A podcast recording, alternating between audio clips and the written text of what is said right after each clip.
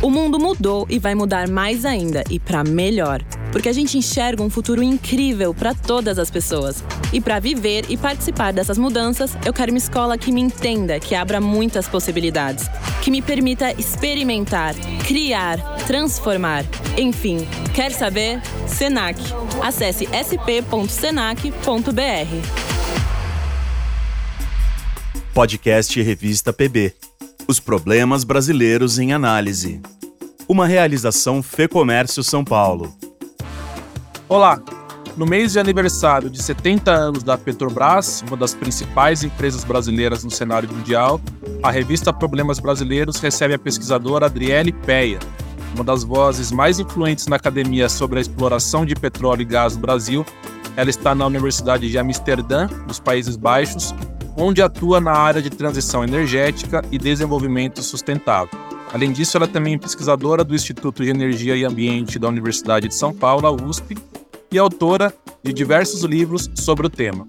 O último deles foi lançado no Brasil em março desse ano, com o título Energy Transition in Brazil, publicada pela editora alemã Springer. Driele, muito obrigado por receber a Problemas Brasileiros. Eu que agradeço ao convite. É um privilégio hoje estar aqui falando um pouco mais sobre o papel da Petrobras e os 70 anos de formação dessa empresa. Bom, eu quero começar falando do futuro. Qual é o papel da Petrobras hoje, Driele, em um mundo que discute é, explorar menos petróleo e investir ao mesmo tempo em energias renováveis? Justamente nessa questão de transição energética é, atual, né, principalmente é, dos combustíveis fósseis para as renováveis, está fazendo com que várias empresas, principalmente de petróleo, que a gente chama até de majors, né, estejam mudando a sua característica principal de não produtora ou não, não só apenas de não produtora de petróleo, mas para investimentos, por exemplo, em renováveis. Então, a gente tem se perguntado, principalmente nesse papel de transição energética, qual vai ser o papel da Petrobras para a transição energética, né? É, as empresas em si de petróleo, elas já estão modificando até mesmo é, os nomes delas, né, para empresas de energia, estão focando nessa questão de investimentos em renováveis, investimentos em hidrogênio, né, e a gente está observando qual vai ser o papel da Petrobras nesse processo. A Petrobras é uma empresa nacional que tem características únicas, inclusive de desenvolvimento de know-how próprio, e a gente espera que nesse processo de transição, principalmente de transição energética do Brasil, a Petrobras esteja à frente para que ocorra essas modificações, ou melhor, essa transição dos combustíveis fósseis para as renováveis. Eu estava vendo um relatório, Driele, uh, uh, o relatório do consumo de petróleo entre 2020 e 2021 né, que é um relatório que o governo brasileiro produz, mostrando não apenas é, é, o cenário global, quem produziu mais petróleo, quem consumiu mais petróleo, preço do barril do petróleo durante aquele ano, mas também tem ali alguns dados importantes sobre o Brasil. De 2020 para 2021, por exemplo, o Brasil se manteve ali entre os 10 maiores produtores, está ali na nona posição, né, é, como maior produtor de, o nono maior produtor de petróleo do mundo, é, mas aumentou o consumo de petróleo em 5%. É, e isso é uma tendência que vem se mantendo em relatórios anteriores, ou seja, o Brasil tem consumido cada vez mais petróleo. É, e, né, em paralelo, tem toda essa discussão do Brasil como uma liderança nessa, é, nessas matrizes energéticas limpas, renováveis. É, dá para dizer que, de um lado, a Petrobras atrasa um pouco essa transição e, ao mesmo tempo, ela a reforça, na medida em que ela também tem projetos é, investimentos que procuram fazer esse, esse, essa mudança? É, eu posso é, considerar alguns aspectos relacionados, eu acho que essa, essa questão é, de aumento do uso do petróleo. a gente tem muitos é, eventos globais que fazem com que essas modificações acabam é, ocasionando diferentes impactos em nível nacional. Né? Por exemplo, a gente teve a guerra da Ucrânia, que aumentou a demanda por gás natural. Né? E a gente também tem é, fatores internos, como muitas vezes é, secas, que a gente precisa é, utilizar do gás natural, né? Ou outro, ou a gente também tem o aumento do consumo, e a gente precisa utilizar a fonte a qual a gente tem. Tem toda uma questão estrutural, econômica, geopolítica por trás também desse aumento dessa demanda por petróleo. O que a gente discute nesse processo de transição energética é que justamente essa a gente é, tente que essa demanda não aumente, né? Então a gente evite esforços, né, em favor da, da contínua exploração de petróleo. No caso, quando a gente fala de é, transição, principalmente de uma empresa é, de petróleo, e no caso da Petrobras em específico, eu falaria que ela está em processo de transformação, né? Ela precisa é, mudar, inclusive algumas, e já está mudando, a gente está vendo que esse processo está acontecendo, mas de seguir o um movimento mundial em relação a um futuro é, mais é, sustentável. Uma das características que a Petrobras, inclusive, leva é o próprio nome, né? Petrobras, né? Então a gente assemelha isso muito, a, a gente assimila isso muito à questão de petróleo, né? Enquanto outras companhias adicionaram a questão de energia né, no nome, a Petrobras, ainda por carregar esse nome de petróleo, é muito associada com essa questão da exploração do petróleo. E para fazer esse processo de transformação, de transição, ela vai ter que alterar algumas características que são base da história dela, né? A gente está nesse processo justamente de olhar qual vai ser o futuro da Petrobras. A gente está tentando visualizar quais vão ser os caminhos que ela, que ela, vai, que ela vai seguir, né? Alguns a gente já está observando, como a questão, né, de biorefinarias, hidrogênio, investimentos em renováveis, mas ainda a gente está nesse processo de que realmente a gente comece a querer diminuir, né, o uso de combustíveis fósseis. E isso é muito difícil fazer porque transições energéticas, elas são graduais, né? Por mais que a gente precise acelerar todo esse processo de transição energética em relação às mudanças climáticas, que é a grande nossa grande interrogação em como fazer isso, e a gente justamente começa a indagar essas grandes é, petrolíferas, essas grandes empresas de petróleo a fazer esse processo de transição, porque veio uma força é, maior, ao mesmo tempo a gente observa que essas empresas ainda têm um papel central, local, para conseguir fazer com que as pessoas, não só as pessoas em geral, mas que a economia aceite essa diminuição dos combustíveis fósseis, né? Então, esse é um dos nossos principais é, desafios atuais, né? De como a gente é, não olha os combustíveis fósseis como uma adição de energia, a gente não aumenta a proporção deles na nossa matriz, né? Mas a gente consiga gradualmente substituir eles, porque uma transição energética é justamente isso, a substituição de uma fonte por outra, né? E não apenas a gente adicionar mais diferentes tipos de, de fonte de energia é, na matriz em conjunto com os combustíveis fósseis. Então, eu acho que esse é o grande desafio é, da Petrobras. E outro ponto importante é que a gente tem toda uma, uma estrutura junto com uma infraestrutura já montada de convivência com os combustíveis fósseis, né? Então, a gente modificar toda essa estrutura é o que faz com que a transição seja lenta, né? É, eu queria até que você, é, se pudesse avançar um pouco nessa última parte da sua resposta, que é muito interessante, porque é, Petrobras vem de petróleo brasileiro, né? Quando Getúlio Vargas assina lá ah, em 3 de outubro de 53, a fundação da, da Petrobras. O que está no texto é o Petróleo Brasileiro SA, né? É, e aí a gente está discutindo agora o, é, é, a questão da, da, exploração do petróleo não ser mais o principal produto da Petrobras, né? E se não o petróleo, que produto que ela é, é tanto para consumo dos brasileiros e brasileiras, quanto para vender no mercado, no mercado internacional, já que a Petrobras é uma das principais companhias é, de energia do mundo, que tipo de produto ela pode já fazer, já explorar agora para vender e para uh, ah, ofertar ao consumo do país? Eu acho que um dos principais é, produtos hoje que a gente está observando, que está ocorrendo é, investimento massivo da, da Petrobras, está relacionada justamente à questão offshore, que é uma questão né, que a Petrobras realmente se, se destacou com todo o desenvolvimento tecnológico, relacionada a renováveis eólica e a questão de produção de hidrogênio. Né? Então, a gente tem aí é, estimativas né, que o potencial do Brasil é muito grande para a produção de hidrogênio verde desses locais, que a Petrobras tem tecnologia, principalmente em relação a, a cabos submarinos, toda uma estrutura offshore, como já mencionei, que pode contribuir para esse processo e alavancar essa questão de produção de hidrogênio da parte offshore. Né? Então, acho que isso é um dos, hoje, que está em alta e que a gente tem discutido, é principalmente né, como a gente pode estar é, explorando, né, mas não só a questão de explorando esse potencial, mas também produzindo hidrogênio para exportação e também para uso interno, né? O hidrogênio, então, seria hoje esse, esse principal produto é, lean, digamos assim. Seria um dos principais carros-chefes é, que a Petrobras teria, eu acredito, inclusive, é, internacionalmente, mas a gente não pode esquecer o papel principal que ela tem internamente, né? A gente tem, é, a gente tem observado alguns movimentos, como a construção de biorefinarias no Brasil. A gente tem visto um movimento muito grande, a questão do biodiesel.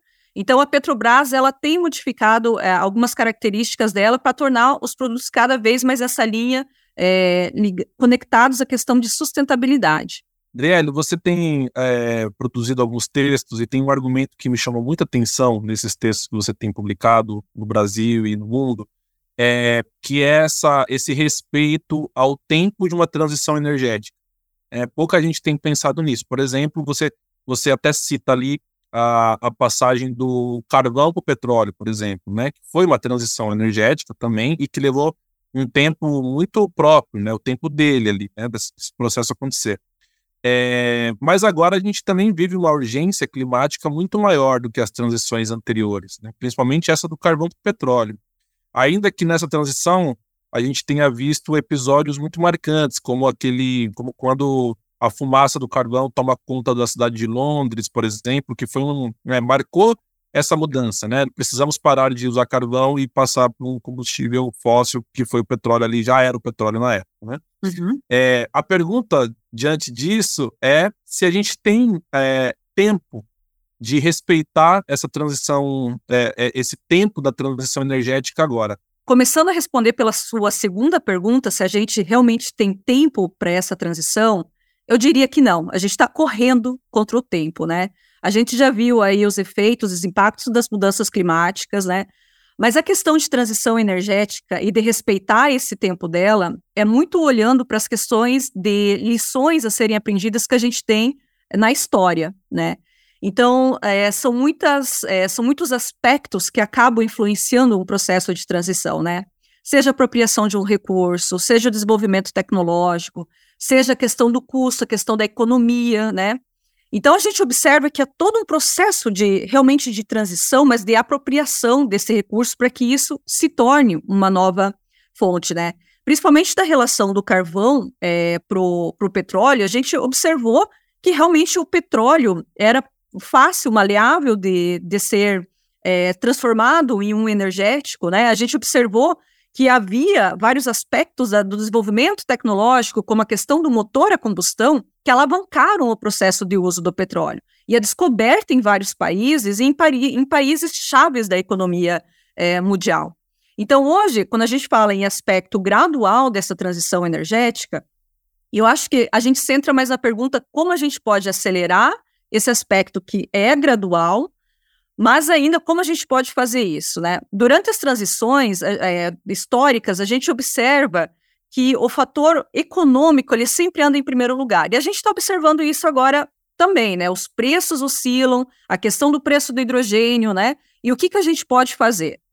É, muito dessa discussão está dentro do, do, da discussão também que aborda o desenvolvimento sustentável, que são três pilares que envolvem a questão do meio ambiente, a questão social e a questão é, econômica, e que esses três pilares devem caminhar junto nesse processo de transição energética, junto com muita força governamental, políticas públicas e outras coisas com que fazem que essa transição ocorra.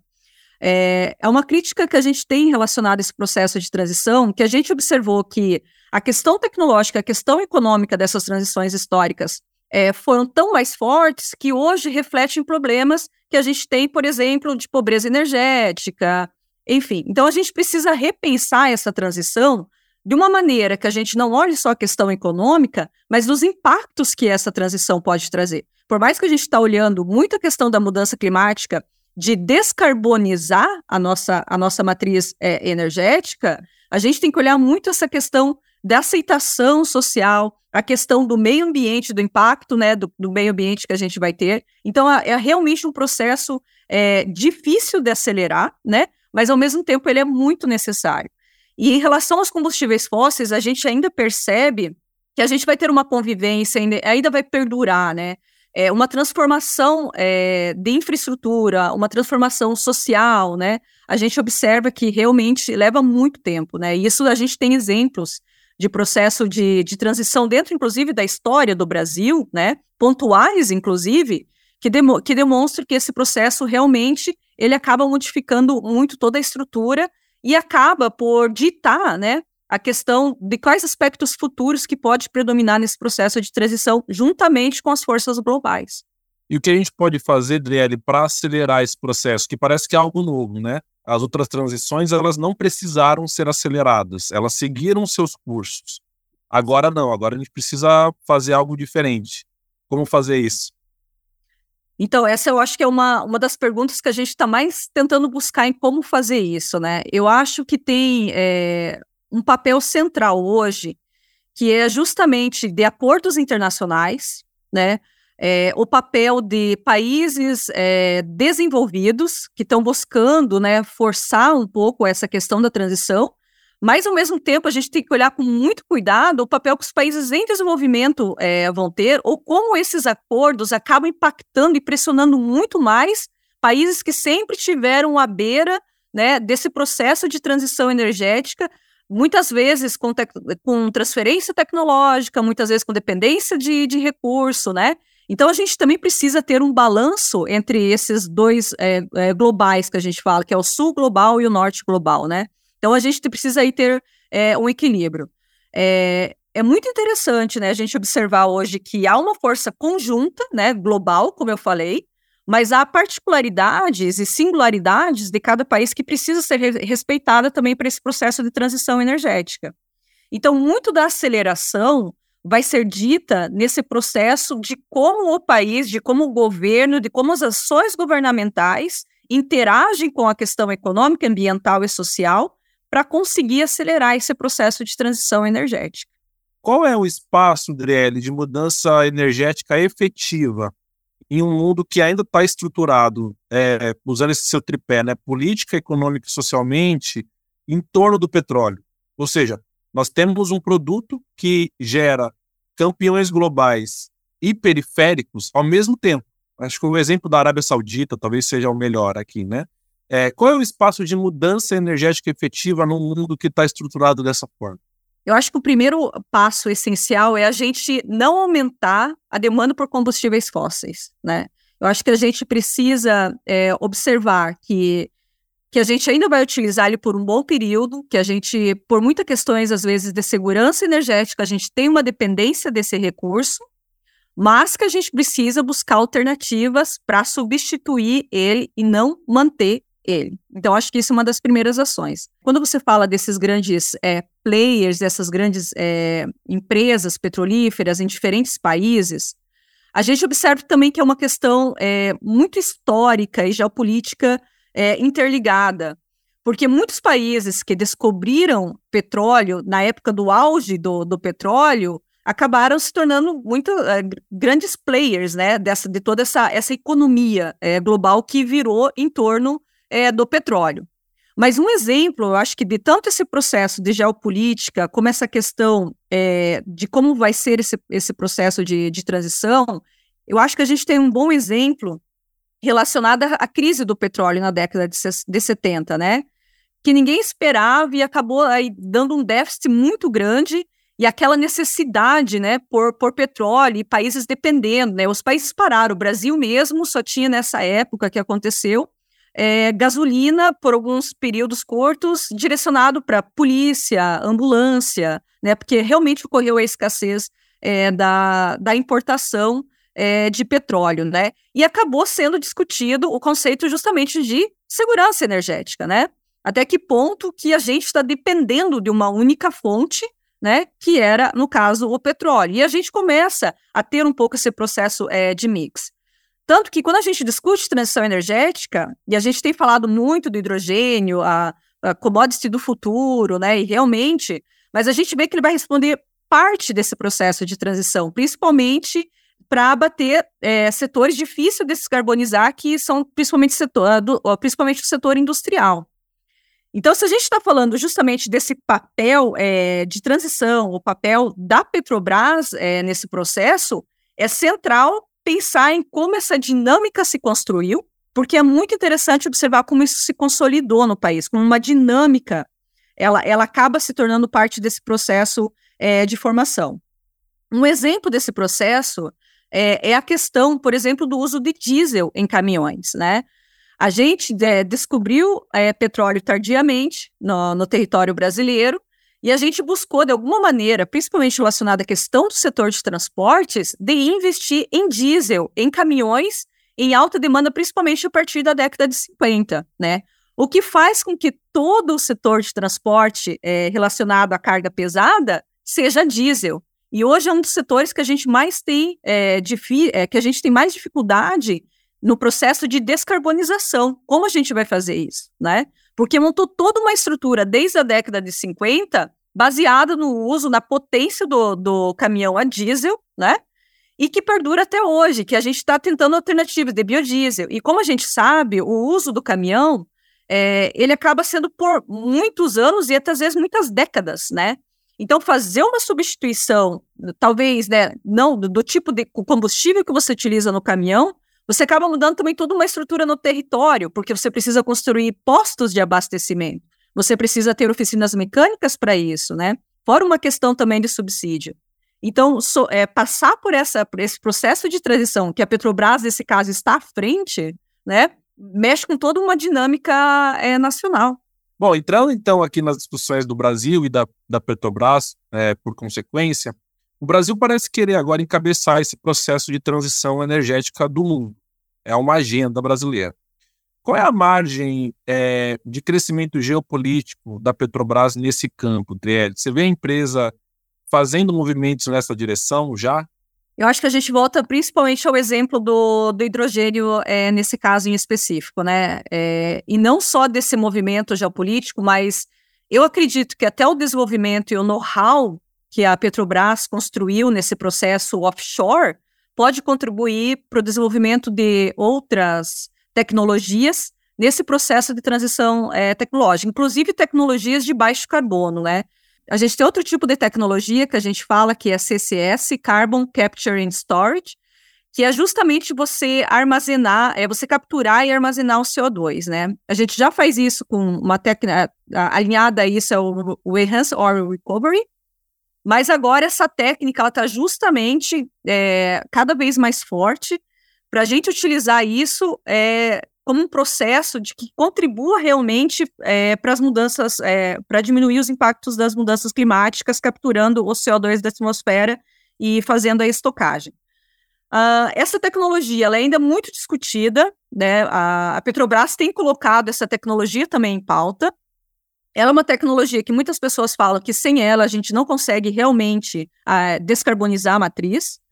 É, não só a matriz, mas toda né, a emissão que a gente tem de, de CO2, mas também uma tecnologia que a gente tem dado um prazo de vida útil para ela, porque, ao mesmo tempo, a gente é, tem alguns estudos que falam que essa tecnologia pode favorecer né, o contínuo uso de combustíveis fósseis, né, porque você acaba na produção ou seja, né, do, do, ou do uso do gás natural do petróleo, você acaba capturando é, o CO2. Né? Então, você prolongaria o uso dos combustíveis fósseis com essa tecnologia. Então, assim, a discussão em torno dela é muito forte, né? Mas a Petrobras também está tá à frente disso, dessas discussões, desse processo tecnológico, mas cada vez mais está se discutindo o papel realmente de, é, de CCS nesse processo, né? e investimentos em massa em, em tecnologias, é, é, em tecnologias e energia renovável e, por fim, com a produção de, de hidrogênio, né? É, bom, você tem todo um trabalho consolidado sobre a história da Petrobras, né? É, que vem ali desde o seu doutorado, pelo menos, é, que foi defendido há pouco mais de 10 anos, né? E desde então você tem se dedicado a estudar um pouco dessa relação entre Brasil e Petrobras. É, então eu queria te perguntar qual que é a história do Brasil que só pode ser contada por meio da Petrobras. A gente tem um caso é, único, até um pouco anterior à Petrobras, mas que acaba favorecendo a criação da Petrobras, que é a criação do Conselho Nacional de Petróleo em 1938. E isso é um caso é, mundial, inclusive muito famoso, é, relacionado ao Brasil, porque a gente nacionaliza o petróleo antes, antes, antes mesmo de descobrir o petróleo, né? Então, esse é um caso único. A gente descobre ele em 1939, né? Mas a gente tem todo um processo de nacionalização que estava muito forte na América Latina, principalmente relacionado a empresas norte-americanas com interesse de vir explorar petróleo em países é, da América do Sul, né? Então a gente observa que há um movimento muito grande entre nacionalistas e entreguistas nesse, desse processo. Surge ali, né, por volta da na década de 40, a campanha O Petróleo é Nosso, né? E nessa consolidação, principalmente de interesses estrangeiros, e ao mesmo tempo o possível potencial que o Brasil poderia ter para a questão é, petrolífera, se cria a Petrobras. É, em relação ainda a esse processo de descoberta, né, o Brasil ainda tinha alguns, é, o Brasil tinha alguns indícios de petróleo na Bahia. O primeiro relato é por volta de 1864, mas devido à questão é, de mão de obra, de profissionais, questão de tecnologia, até mesmo conhecimento, né? Nesse período a gente ainda discutia qual era a origem do petróleo, né? Se era mineral, orgânico, né, inorgânico, químico. Então ainda estava se descobrindo qual que era a origem do petróleo, mas não só isso, para que, que o petróleo servia, né? Então, como eu falei, assim, começou a surgir é, várias tecnologias, como até a questão da criação do, do, motor a combustão, que começou a utilizar mais esse petróleo e ele começou, assim, a fazer sentido como energético é, mais em potencial, né, com potencial energético maior do que o carvão. Então, ele acaba fazendo essa, essa substituição. O Brasil investe muito na pesquisa é, de, de, petróleo, antes mesmo da criação da Petrobras. Primeiro se investe na procura por carvão, mas indícios é, sempre demonstram que o carvão era de baixa qualidade no Brasil, né?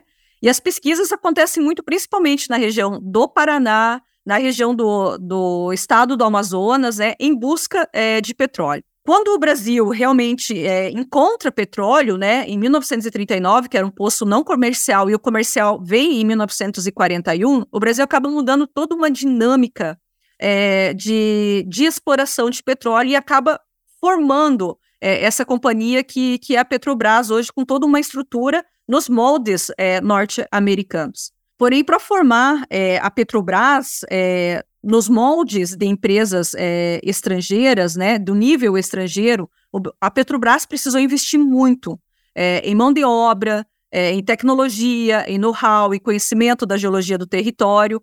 Muito parte desse financiamento acaba sendo das refinarias que o Brasil cria ainda na década de 30. Então, o Brasil tem atitudes relacionadas ao petróleo que acabam casando com esse processo é, da, da Petrobras, para a formação da Petrobras.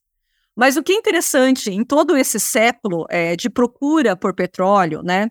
A gente é um dos países que mais tardiamente encontra petróleo, né? A gente sempre buscava autossuficiência, né? O Brasil busca isso, né? Em todo o processo histórico ele vai se firmando, tentando falar, vamos buscar a autossuficiência, vamos buscar a autossuficiência. E a gente encontra isso no discurso durante o século XX.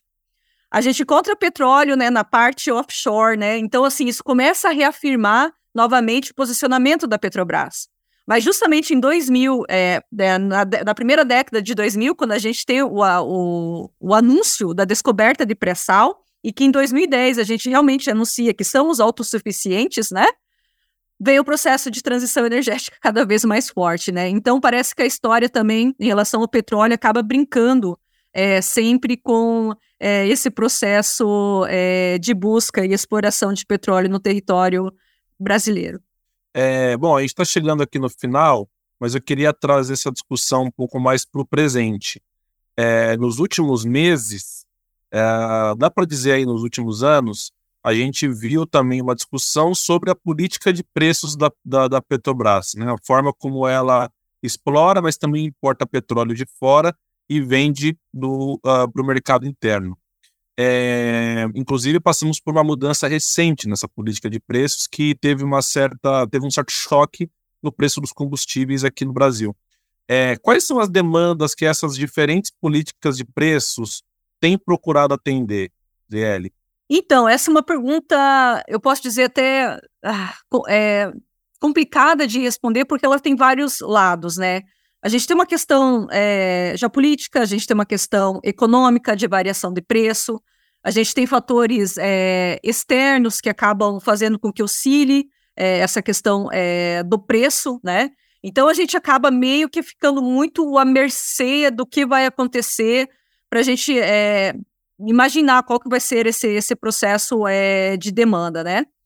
A gente observou que por mais que o preço da gasolina, o preço do diesel aumentasse, as pessoas não estavam deixando de usar o meio de transporte delas, né? Então isso acaba sendo um pouco sério também, né? Porque você vê que o principal meio de transporte ainda depende, não temos, por exemplo, modal de transporte que podemos utilizar cada vez mais trem, cada vez mais é, metrô, dependendo da cidade, né? A gente, ou, a gente falta um pouco dessa, dessa questão de, de modal é, de transporte mais integrado é, no Brasil e acontece ter a variação do preço e é o consumidor que acaba pagando é, por, esse, por esse preço, né? Então, relacionado a isso, eu acho que a, a dinâmica da, da Petrobras, ela entra agora muito é, em discussão, não somente pelo lado do aumento ou diminuição do preço, mas também o lado de outras, é, outras ações ou políticas, como agora a gente teve o lançamento do combustível do futuro, né, para a questão até mesmo da, da, aviação, mas como que isso é, anda, né? Como a gente consegue andar no processo de transição que o preço, né, não impacta tanto o consumidor, né? Porque ao mesmo tempo a gente vai ter esse processo é, de transição energética de alguma forma. E os impactos uh, dessas, dessas crises institucionais mais recentes, né? A Petrobras fez parte, por exemplo, das investigações da Lava Jato e teve um escândalo próprio. O Brasil gosta de sempre colocar a língua portuguesa, no, como ela é dita no Brasil, sempre coloca essas coisas no aumentativo, né? É o caso do Petrolão, por exemplo. É, o quanto que esses, é, para citar esses dois, mas vários outros episódios que foram acontecendo aí nos últimos anos, é, como eles impactaram a, a empresa? É, em relação a isso, a essas observações, é, eu considero que tanto o processo de lava-jato, corrupção, eles acabaram mexendo um pouco com o sentimento nacionalista das pessoas, principalmente as pessoas que viram a consolidação é, da Petrobras, né? O que acaba deixando isso, é, as pessoas, acho que um tanto desacreditadas nesse potencial, mas ao mesmo tempo volta-se ao passado e vê a construção que a Petrobras foi. O que se lamenta é que tenha acontecido esse desvio, né? Mas ao mesmo tempo a gente observou que por mais que ocorreu todos esses desvios, todas essas, essas questões de corrupções, a gente ainda conseguiu ver uma Petrobras se levantar, por ter toda uma estrutura, por ter economia né, relacionada à questão do petróleo, então, a gente vê né, que é uma mancha histórica na, na história da Petrobras, que muitas vezes apareceu justamente né, é, nos, anos, nos anos 2000, mas que a Petrobras ainda está aí, e hoje qual que é o ponto de discussão nosso? Qual vai ser o papel dela na transição energética? Então, ela conseguiu se reerguer perante uma crise, né? E eu falo assim muito que eu acho que está muito relacionado a algumas gerações que fizeram parte desse processo do que a Petrobras era, ou melhor, tem sido durante esses 70 anos, né? Porque ela acaba sendo um exemplo é, de construção de uma grande empresa com, com know-how próprio, né? Isso é, é, curioso, porque dá para pensar em como uh, episódios diferentes da Petrobras foram atravessando as gerações brasileiras. Né? Então, você tem uma geração que viu ela nascer, depois você tem uma outra que viu ela passar pela crise do petróleo ali em 73, é, a consolidação dela como uma grande empresa mundial, global. É, depois acho que a geração, a minha geração, né, que é a geração que viu o pré-sal, e agora tem uma nova geração que está vendo esse esse grande dilema, né, de uma petrolífera de porte global e ao mesmo tempo precisa parar de explorar o seu principal produto que está no seu nome, inclusive, né, que é petróleo. É, para terminar essa entrevista, já te agradecendo novamente, queria fazer uma conjectura. Como você vê a Petrobras nos próximos 70 anos? Eu tenho trabalhado com o tema petróleo nos últimos 15 anos. Eu acho que quase toda a minha carreira o petróleo percorreu as minhas pesquisas é, acadêmicas, né? E agora, justamente, né, eu estou estudando esse processo é, é, de transição.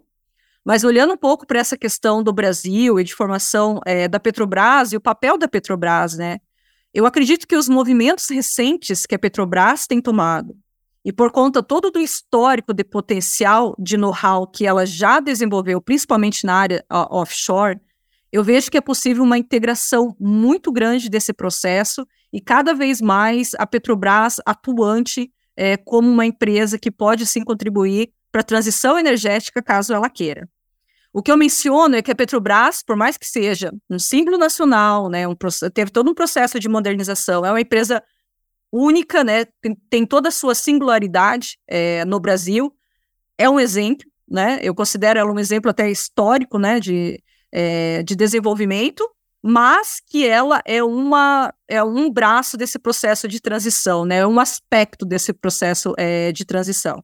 Então a gente precisa unir o que a Petrobras pode trazer de melhor com políticas públicas, com o desenvolvimento de outras é, outras tecnologias, processo de inovação, né? A, a, questão ambiental, social, econômica, a gente deve olhar, né, para integrar isso um, é, cada vez mais. Então, eu vejo ela como um braço importante desse processo de transição energética é, para o Brasil. Considero fundamental, mas a gente precisa também olhar é, todo a, toda a questão nacional que engloba esse, esse processo. Mas, com certeza, eu acho que as décadas que seguem, é, a Petrobras tem um grande é, know-how, um grande processo aí de inovação que pode servir novamente de inspiração, como ela foi em anos anteriores, décadas anteriores, em outros assuntos mais relacionados a petróleo.